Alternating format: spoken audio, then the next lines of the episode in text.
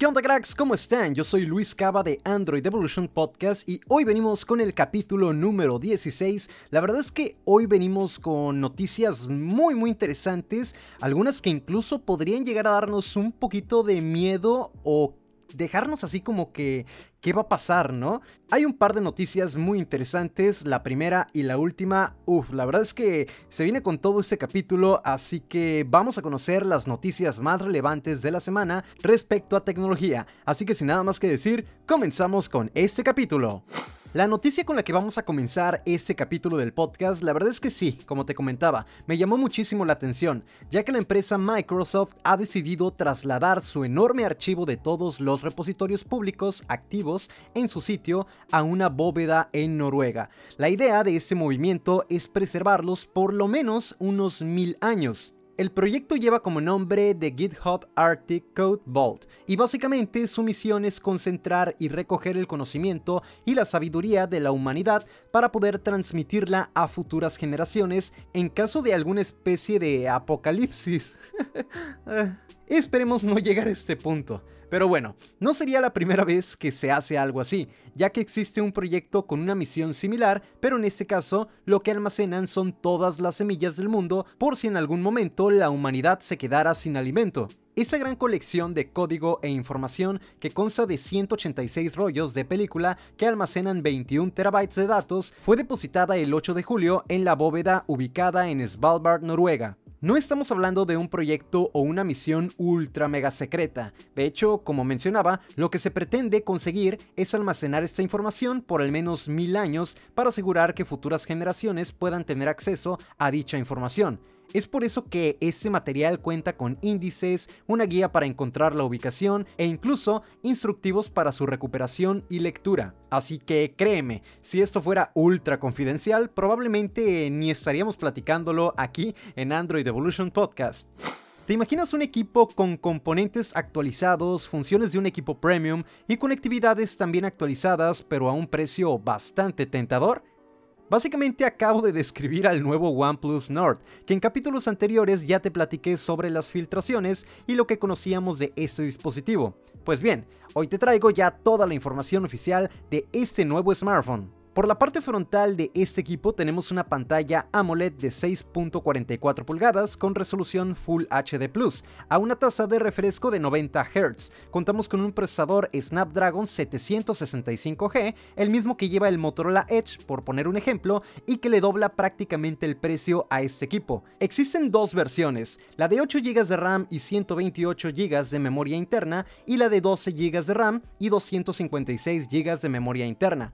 Viene con Android 10 desde caja y las cámaras con las que cuenta son de 48 megapíxeles la principal, 8 megapíxeles el gran angular, 2 megapíxeles el lente macro y 5 megapíxeles el lente de profundidad, mientras que la cámara frontal es dual de 32 y 8 megapíxeles. La batería de este equipo es de 4115 mAh con carga rápida de 30 watts. Por supuesto, este equipo ya viene listo para poder usarse con las redes 5G. El nuevo OnePlus Nord ya está disponible en Europa en la versión de 128 GB a 399 euros, mientras que la versión de 256 GB la podremos adquirir por 499 euros. De este lado del mapa nos toca esperar a que confirmen su llegada a México, pero sin duda alguna hablamos de un equipo muy prometedor y que podremos adquirir por un precio bastante atractivo.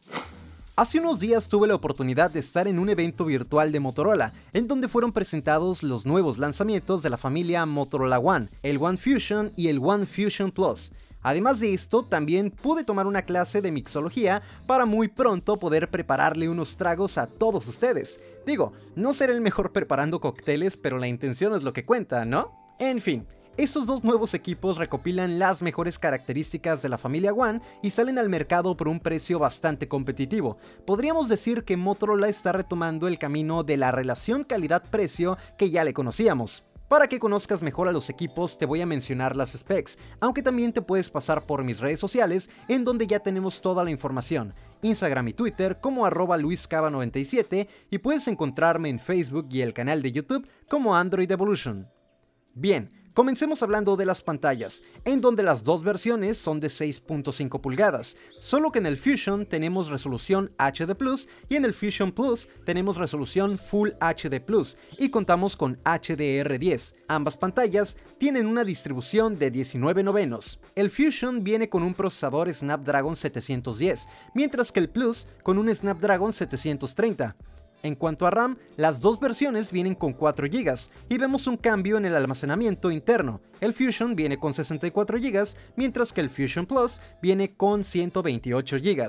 Probablemente hubiera sido mejor apuesta contar con 6 GB de RAM en la versión Plus, ¿no lo crees? Ambos equipos vienen desde caja con Android 10 y con la posibilidad de activar la nueva interfaz de Motorola MyUX. En las cámaras son muy similares, solamente cambia el lente principal. En el Fusion tenemos un lente de 48 megapíxeles, mientras que en la versión Plus contamos con 64. De ahí, los demás lentes de la parte posterior son lo mismo. Nos encontramos con un lente gran angular de 8 megapíxeles, un lente macro de 5 megapíxeles y un lente de profundidad de 2 megapíxeles.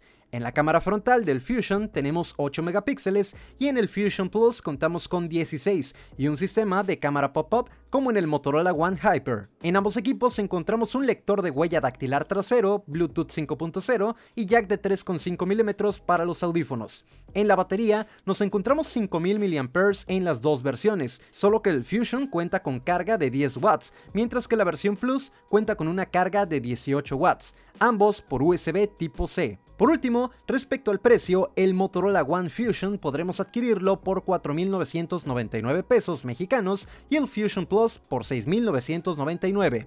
Creo que son dos apuestas muy interesantes por parte de Motorola, pero me encantaría saber qué opinas sobre estos nuevos dispositivos. Mándame un mensaje por mis redes sociales para poder platicar. Amazon ha anunciado que este año no habrá Prime Day en las fechas que nos tienen acostumbrados, ya que normalmente se celebra a mediados de julio.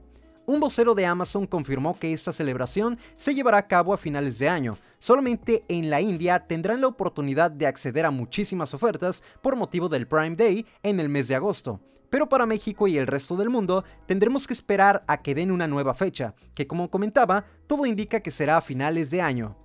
Eso debido evidentemente al tema de la pandemia por el COVID-19, la empresa Amazon prefiere ver por la seguridad de sus trabajadores y por la de sus vendedores asociados. Es por eso que ha tomado esta decisión.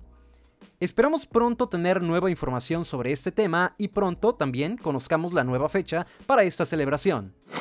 ¿Es posible hackear cargadores de smartphones? Sí, tal como lo escuchaste. Recientemente se dio a conocer una forma de hackear los cargadores de nuestros smartphones gracias a la investigación de Shunwu Labs, propiedad de la empresa china Tencent. Ellos dieron a conocer que por medio de un malware llamado Bad Power es posible manipular el firmware de los cargadores, más en específico el de los cargadores que cuentan con carga rápida. Y básicamente lo que puede hacer este malware es modificar la potencia que soporta el smartphone para poder sobrecalentarlo y de esta manera dejarlo inservible o incluso provocar una explosión. Pero tranquilo, la realidad es que llegar a estas situaciones es sumamente complicado, ya que para poder hackear tu cargador necesitarían tener acceso físico a él, así que las recomendaciones son cuidar en qué lugares conectas tu cargador, sobre todo en áreas de carga pública, y también utilizar cargadores originales de la marca de tu smartphone. La verdad es que no es algo por lo que debamos preocuparnos mucho, al menos de momento, pero sí es increíble hasta dónde pueden llegar estas personas en cuanto al tema de hackeo. Y por último amigos llegamos con la última noticia que en realidad me sorprende muchísimo y a la vez me genera un poco de miedo por así llamarlo. Ya me contarán ustedes en las redes sociales cómo ven esta noticia. Pues resulta que este próximo 28 de agosto Elon Musk dará actualizaciones sobre el proyecto en el que trabaja su empresa Neuralink, en el cual por medio de un chip implantado en el cerebro se podrán curar algunos trastornos mentales como el Parkinson entre otros. También, Elon Musk ha asegurado vía Twitter que este chip podrá ayudar a las personas que sufren de depresión y que tengan alguna adicción. Uno de los objetivos principales de este chip es que el ser humano no se quede atrás respecto a la inteligencia artificial, así que me parece algo muy interesante, ya que sí, existe una gran posibilidad de que en un futuro no muy lejano la tecnología nos rebase o nos supere de un modo extraordinario. Es por eso que Elon Musk trabaja mucho en este tipo de proyectos. Otro agregado con el que contaría este chip es la posibilidad de poder escuchar música directamente desde nuestro cerebro, es decir, adiós, bye bye a los audífonos. Sí, así como lo escuchas. La verdad es que todo esto se escucha muy loco, pero es la realidad en la que trabaja la empresa Neurolink de Elon Musk. Creo que este tema nos podría dar para hablarlo en un podcast completo, así que estaremos pendientes a las novedades que anuncien el 28 de agosto y por supuesto que traeremos este tema de regreso a Android Evolution Podcast.